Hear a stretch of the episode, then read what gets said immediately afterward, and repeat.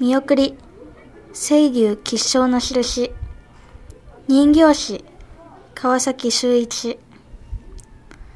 水底深く身を潜め、雲を突き抜けて天空を駆け巡る霊獣竜は、北条をもたらす守護神として、また今年の干支でもあります。その竜が黄金の輝きを放って、全世界の幸せを祈り、博多を駆け巡ります。